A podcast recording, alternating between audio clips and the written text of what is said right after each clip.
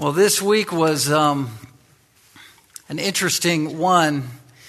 What stood out to me on Friday's earthquake was um, the leadership that was being displayed here at the campus. I was it was 8:29 and I was actually standing still in my house with Judy. We're, we're getting ready to I was getting ready to make the long commute over here by foot crossing the street, and I, you know, I crossed through Jordan and made it um, into into the school. But it was, you know, that very sort of Red Cross dynamic where you know the lights are off and dimmed, and it's in the aftermath, and a lot of kids were um, in shock and uh, some hyperventilating and things. But I saw a lot of volunteers, a lot of uh, Grace Christian School leadership teachers holding it together with, you know, especially the elementary classes and you know, Steve Hatter, executive pastor, was, was doing a very good job in leadership.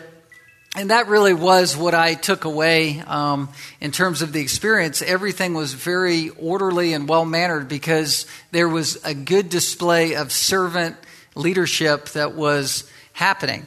And uh, I want to talk about leadership this morning a little bit. Uh, Oswald Sanders summarizes his great book called Spiritual Leadership by saying everything rises and falls on leadership.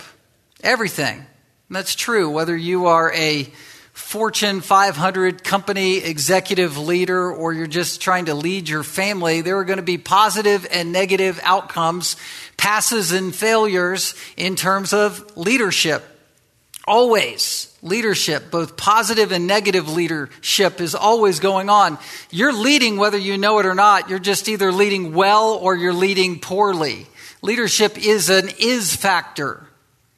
And usually, when we talk about leadership, we define it with the single word of influence. Leadership is influencing people. But I want to spin it around uh, the other way for a moment because I think our text does. Because usually when you talk about leadership, you're talking about becoming a better leader. But I want to talk about the fact that we're not only called to lead, but we're also called to follow leadership. And you are following leadership whether you know it or not. That's why Jesus Christ called people sheep. Sheep. We're, we're sheep. We're, we're following someone or something, some idea all the time. Everyone is a sheep. Jesus talked about wayward sheep. He talked about lost sheep needing to be rescued. He talked about sheep who would recognize his voice and follow him. And he talked about sheep who would completely ignore the shepherd's voice. We are in a fold. We're either in Christ's fold or we're wandering outside of his fold, but we are followers as well. We're following someone and the question is not whether or not you will be led, but by whom are you following and will you follow Jesus Christ as your shepherd in this life? Our text is begging that question. Our text before us in Hebrews chapter 3 is talking not about whether or not you're going to follow the world or Jesus, and not about whether you're going to follow Satan or Jesus it's actually talking about whether or not you're going to follow a good leader or Jesus. A lot of us follow good people, good ideologies. We read things, we're listening to things. We follow good men, we follow good leaders who are qualified at a certain level, but the question isn't whether you're following good, it's whether you're following great. Are you following Jesus Christ who's better? Than any leader this world could offer. The difference here is between Moses and Jesus. Jewish Christians following Moses' leadership, or are they going to fully follow Jesus' leadership? That's what chapter 3 is talking about. If you look at chapter 3 in the context, look beyond our text to verse 7 and following, there's a quotation of Psalm 95, and that's to give it a, an historical account of the greatest failure in Israel's history. It was where they were called to go into the promised land. They feared the giants in the land. They, they feared going forward at Kadesh Barnea. And what did they do? They tucked tail, went the other way, and wandered in the wilderness for 40 years. They didn't follow God. Who were they following? Well, they were following Moses, and it's not Moses' fault that they capitulated. The commentary on Moses' leadership is not his failure, it was their hard hearted failure to not follow Moses, who was pointing them to God. Do you see the difference? So important. Look at verse 16 of chapter 3. For who were those who heard and yet rebelled? This is the first generation of the Israelites that fell in the wilderness. Was it not all those who left Egypt? led by Moses. It goes on from there. And we'll pick up on that as we get into the text. But Israel's hard heartedness, they were, you know, the Egyptians are going to kill us. The food's bad. The giants are big. Um, we had it better in Egypt. Grumble, grumble, complain, complain. Moses, you failed us. Their hard heartedness showed who they were really being led by, which was not God in their hearts. They were placing their attention on man in a negative way. And the whole point of Hebrews, as we talked about at the beginning of this whole study, is to persevere as Christians. Jesus is better. His sacrifice is better. He's the fulfillment of all of the old covenant in the new. And he stands at the finish line and we're to run the marathon race with endurance, the race set before us, for us all the way through the finish line to Jesus Christ. And whether or not you make it is the issue. True Christians follow Jesus as their supreme leader in this life. True Christians persevere all the way to the end, following Jesus all the way to the end. So how do you do this? How do you follow Jesus? You say, well, I go to church and, you know, I read my Bible some. I'm in a Bible study. I'm not denying Jesus. I had a conversion experience at one point in my life that I kind of count on as insurance to get me into heaven. So I'm a follower of Jesus. Oh, really? Do you really think you're following Jesus Christ in your life right now? Do you really think that Jesus is alive to you in that way and that you're alive to him in that way, following the Lord Jesus? And I want to give you a practical way for you to evaluate whether or not you're following Jesus. Remember this phrase following Jesus is considering Jesus Christ. Following Jesus is considering Jesus. You say, what does that mean? Well, look at our text this morning beginning at verse 1. Therefore, holy brothers, you who share in a heavenly calling, consider Jesus, the apostle and high priest of our confession. The word consider is kind of a weak interpretation of what's really there. This is not a passing consideration. This is to be focused and fixated on Jesus Christ. There's a lot said there in the New Testament about fixing your eyes on Jesus Christ, the author and perfecter of your faith. The Apostle Paul, this one thing I do, considering what lies behind, reaching forward for what lies ahead, the prize, the upward call in Jesus Christ, lifting your eyes off of this world and putting it on the Lord Jesus Christ. Considering Christ is hard thinking about who Jesus really is and what he means to you. Considering Jesus Christ in this way, where he is your leader, is making the hard effort to think about who he really is and what he means to you in your daily life every single day. That's what it means to consider Christ. Anything lesser than that is following a lesser leader. You have to think hard about Christ. It's not a detached gaze, it's a full fixed gaze. Well, how do we do this? Well, verses 1 through 5 give you kind of the fill in the blank for who Jesus really is and what he means to you if you're following him. First of all, Jesus is the better Savior. Verse 1 Christ, a better Savior. Begin, it says, therefore, holy brothers. Remember, the preceding context is Jesus calling himself our older brother. Verse 17, he had to be made like his brothers in every respect. He's calling us family members. He's calling us brothers. And the author is saying, You're holy brothers. You're set apart as brothers in Christ. Jesus is your brother, but let me just reintroduce you to the fact that Jesus, your brother, is someone who invited you into a family, who introduces you to the rest of your brothers and your sisters. These are your brothers and sisters in Christ. And let me say it in this way in crisis, right? In crisis. These are your brothers. These are your sisters in the Lord. We're holy brothers who share in a heavenly calling. And this is a heavenly calling that is a two directional calling. Jesus summoned you to come to be with him and him to you. Isn't that amazing? Jesus called you. It's no different than when he called Peter and Andrew walking by the Sea of Galilee. He said, Come follow me, and I'll make you fishers of men.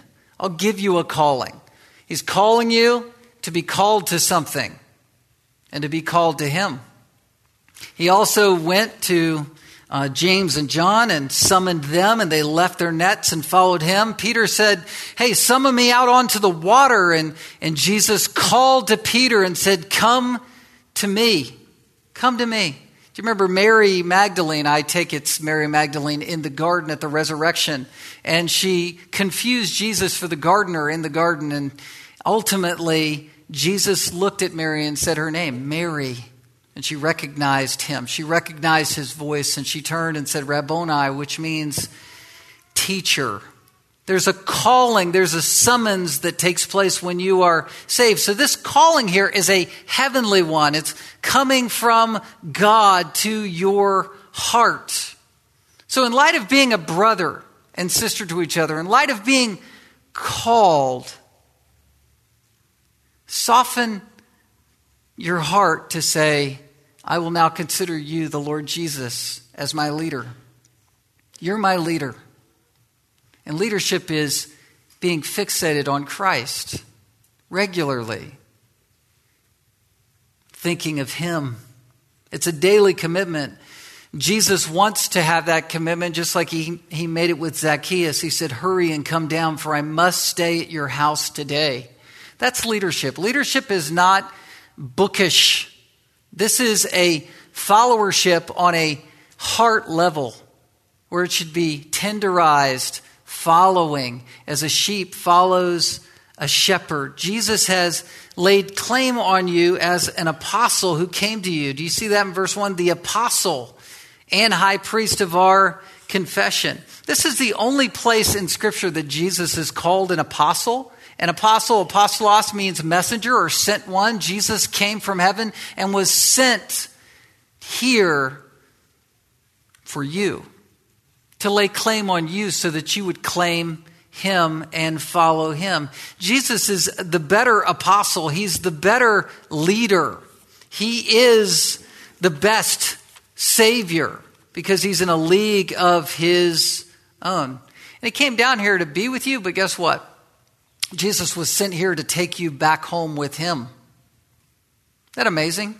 He not only wants to sup with you in your home or live your life with you here on earth, he is taking you one day home to be with him. Point two Christ is not only a better Savior, he's a better priest. And this builds into our context where Jesus is a better leader than Moses. He is the high priest of our confession. Our confession is the gospel. It's what we cling to. It's what we hold on to. And Jesus is a high priest, which means this. Jesus is the mediator between God and man. Jesus is the one who made the way, who extends his arm down to you and up towards heaven and makes the bridge standing in the gap for you to get to him. He mediated the gospel as you heard it, as you believed it. He's the one who saved you so that you could be set for heaven. He's the high priest. And what How did he display this high priestly work? Verse 2 Who was faithful to him who appointed him. Jesus at every turn obeyed his Father, obeyed his Father's will, did right, followed his Father's leadership perfectly. Just think of how Jesus followed the Father, and that's what following Jesus looks like for us on earth. He said, I'll do everything according to my Father's will. Everything. Jesus Christ is the better priest than Moses. Moses is a good leader, but Jesus Christ is the best. Jesus Christ was and is perfect. He had perfect submission with his heavenly Father. Isn't that amazing? Even in the deepest and darkest moment of his experience on earth, the Garden of Gethsemane, where he's, he's dripping great drops of blood crying out in a, in a sanctified way, saying, God, if there's any way possible for this cup of wrath to be taken from me, let it be done. But nevertheless, not my will, but your will be done. What does that look like in your daily life? Where you're faced with the decision to say, is this God's will? And I'll submit in a humble, soft hearted way, or is this God's will and I'll submit in this way? That's considering Christ as the supreme leader. We exalt all kinds of things above Christ's leadership, don't we? Our own intellect, what our mamas told us, what our daddies told us, right? What our boss tells us, what our siblings tell us, what our good friends tell us. We have any number of ways that we allow ourselves to be led and influenced, but you have to ultimately bring everything to the submission of God's word and his spiritual leadership in your life for you to be saying Jesus is a better savior and he's a better priest, he's my mediator. Or you say, why is Moses brought up into this equation at all? It says, just as Moses also was faithful in all God's house. Why is he brought up? It almost seems anticlimactic to bring Moses up right now. If you just are reading the scripture, he's been talking about angels and how Jesus supersedes angels. Well, now he's bringing up Moses. But you have to think in terms of a Jewish mindset to really understand why he's bringing up Moses. The Jews thought of Moses as the one who really stood closest to God ever. And they exalted Moses as a man who did that. They would exalt Moses above the angels in that sense. The writer is arguing from the greater to the lesser. He's arguing that Christ is the supreme leader, not Moses. And yet, in doing so, he's not denigrating or downplaying Moses. He's actually saying he was faithful in all of God's house. The word house here is the word household. It means that Moses was a very good leader in terms of God's family. He was faithful. So they would leave Moses in a very unique space. What was Moses like? Remember, Moses was set apart. He was spared from being slaughtered by Pharaoh. He was poetically drawn out of the water in the Nile by Pharaoh's daughter. That's where he got his name Moses, to be drawn up out of the water. Raised in Pharaoh's household, summoned by Yahweh in a burning bush to free God's people from slavery. Moses was used to perform miracles. He was called directly by God to be the leader on behalf of Israel and confront Pharaoh. He was the one who led the Israelites across the Red Sea. He was begging for to behold God's glory. He spoke face to face with God as a friend, and he was a, a direct recipient of the Ten Commandments. He was the author of the Pentateuch. He's the one who wrote the first five books of the Bible. So, was he a perfect man? No. We know that instead of speaking to the rock at that juncture, he actually provoked the Lord. That's what Hebrews 3 goes on to talk about the provocation. He provoked the Lord by smacking the rock. he wasn't perfect, but he was someone who ranked high in the minds of the Israelites. Numbers 12, 6, and 7 is where this reference is from, where Moses was faithful in God's household. Literally, the verse preceding this quotation, or Numbers 12, 6, says that Moses, in hearing a vision from God or seeing a vision from God, was speaking mouth to mouth with God. That's the level of intimacy, this face to face contact Moses had with God. So there isn't any disrespect here. And yet, verse 3 makes a very sharp transition. Look at verse 3. It says, For Jesus has been counted worthy of more glory than Moses. So you're turning from it was the greater to the lesser. Now it's Moses who's the lesser back to the greater. For Jesus has been counted worthy.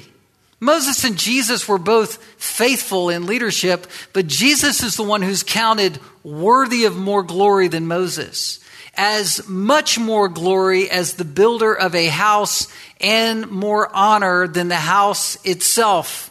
Jesus is worth more, his glory is higher, and he's to be honored more. How much more? The analogy here is one of a house, which is an inanimate object. And that's a picture of Moses working with the family of God in his leadership. He did all of these things. He was a full up, respectable, awesome leader. That's who Moses was. That's who we need to remember him as being. But in comparison to Jesus Christ, you can't quantify Jesus' leadership really in terms of Moses' leadership because Jesus is God. There's a building, and then you have an architect of a building. You have an inanimate, inanimate object, and then you have a master builder, sustainer over that object. This is the leader for whom we must look. And you know, all of the uh, sort of Old Testament to New Testament fulfillment dynamic is, is being measured in these words. All the Old Testament sacrifices, all the law of the Old Testament that Moses represented, that's all to picture the great leader who was to come as the fulfillment of those pictures. The building is one thing.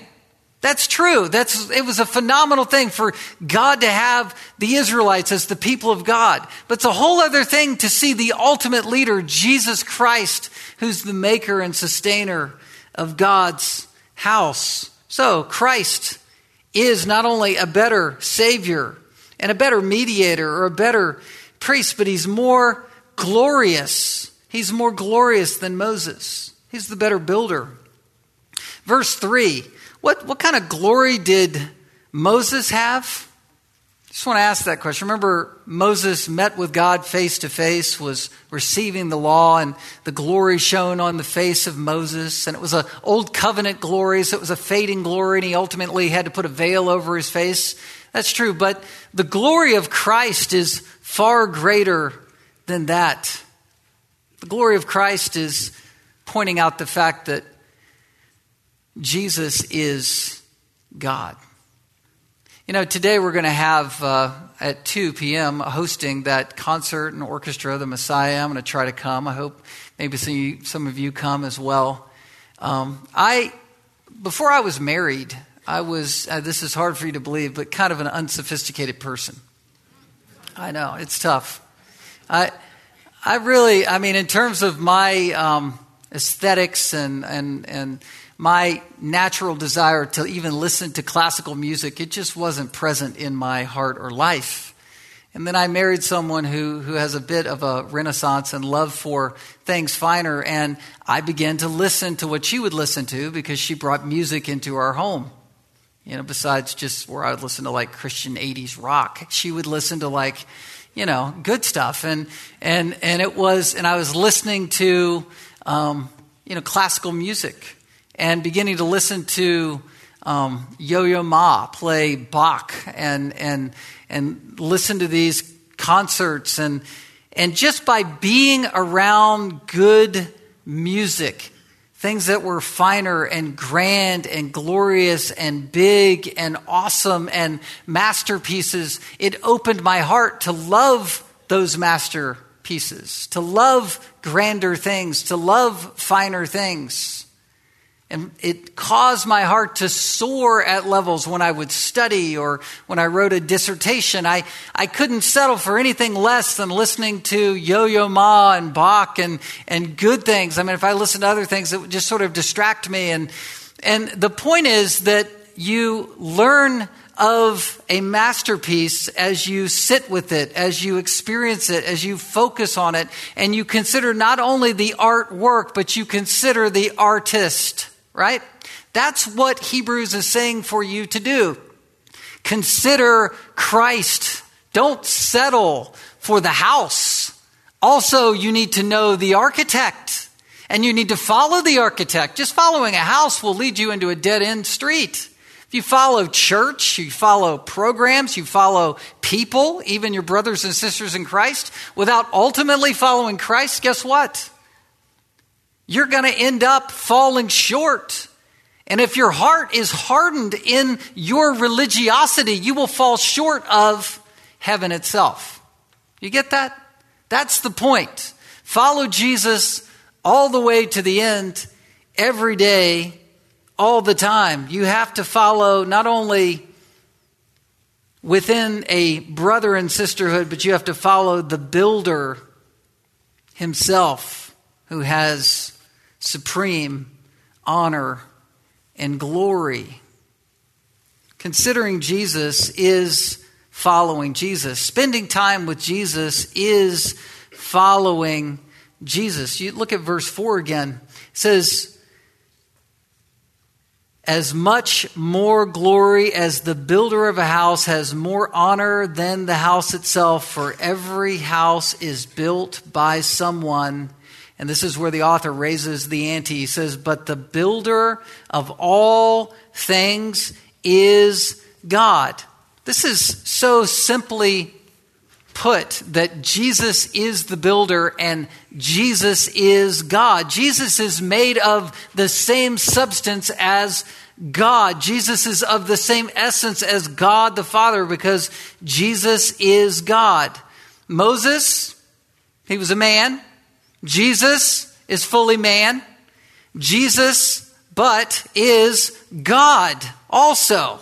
And Moses was alive and an active participant in life as a leader, but Jesus is the maker of life and he is the sustainer of life. Listen, where did I go? Again, I'm just going to like, you know, open myself up a little bit here. But where did I go in my heart when I was standing in the doorway of my closet as my house is rocking and rolling in the dark? Where did I go? I went straight up to heaven. Straight up. Yeah, I had some thoughts in my mind early on in the little quaking moments. Well, you know, we just moved to this house, now it's all going to shake apart. Up, oh, the lights are out. Oh, you know, this this is still going and this is ramping a bit. I hope my children are safe. But the, the greatest thrust from me was God, be merciful, be helpful, forgive me of all of my sins right? That's, that's what it, that's what leadership looks like. And our call on a daily basis is to consider, to consider, to consider, to consider not the building structure of Christian household faith, but God Himself. Consider God as maker and sustainer of all things. He's the builder of all things. Well, to be led by Jesus is to also see him as a better son. Look at verse 5. It says, Now Moses was faithful in all God's house. Again, comparing Moses to Christ and again, not being negative on Moses, he was faithful. He was a servant, and servant is not negative here, it is positive. He was a servant leader. But there was a purpose behind his servanthood. It was to testify to the things that were to be spoken later. All of Moses' leadership and Moses' mission, all of the grief he took from the masses in that first generation Why are you leading us here? Why does the food taste so bad? Why is it manna burgers again? You know, I don't want a manna banana split again. I'm sick of this. You know, uh, why can't we go back to Egypt? Why can't we go back where it's safe? I don't want to go into the promised land. All of that leadership was not meant to exalt Moses. Moses was a type of Christ. And Luke 24 makes this so clear where Jesus on the road to Emmaus was saying that all of the prophets, all of the law, all of the scripture was about me. That's what the risen Christ said. And Moses himself is a type of Christ. Again, set apart as a child, spared, a leader, one who in the wilderness, in Numbers, it talks about the fiery serpents that were attacking the people, and Moses held up the, the, you know, the bronze serpent and said, Look on this to be saved, to be rescued. Moses was a picture of Christ, and he was always pointing to the Messiah, whether he knew that directly or not. Think of Moses in the fact that he, his whole storyline illustrates the gospel. Moses is called by God out of the burning bush to go to stand in the gap for those Israelites who were enslaved, in bondage, hurting, being whipped, being beaten, being abused. And he made a way for them to come out and be redeemed out of slavery. Even the lamb that was killed and the blood splattered over the doorpost. It's a picture of the cross, it's a picture of grace. And Moses himself pictured all of this. But the author is saying, look, no matter how much you venerate Moses and think of him as a great leader, and this would be to you, no matter who you think is a great leader here on earth, they're like an inanimate object compared to the living architect, the builder, the author of everything. He's everything. Everything. Every molecule in your body is being held together by this leader who has built you just the way that you are and made you just the way that you are, who providentially is weaving life circumstances together just in the way that they are playing out in your life every single day. God is God and nobody else is God, right? This is the Son.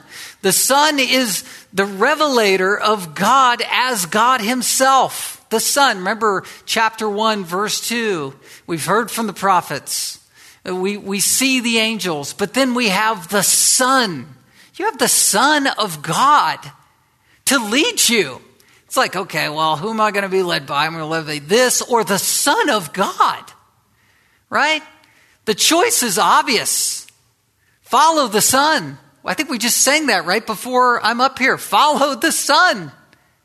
Follow Jesus. He's the leader. He's the leader. Again, verse 6 But Christ is faithful. Moses was faithful, he was a servant, but Christ is faithful over God's house or over God's household as a son and if and we are his house if indeed we hold fast our confidence and our boasting in our hope. We are his house. Jesus is the ultimate revelation of the Father. If you've seen him, you've seen the Father. He represents God to us as God, very God.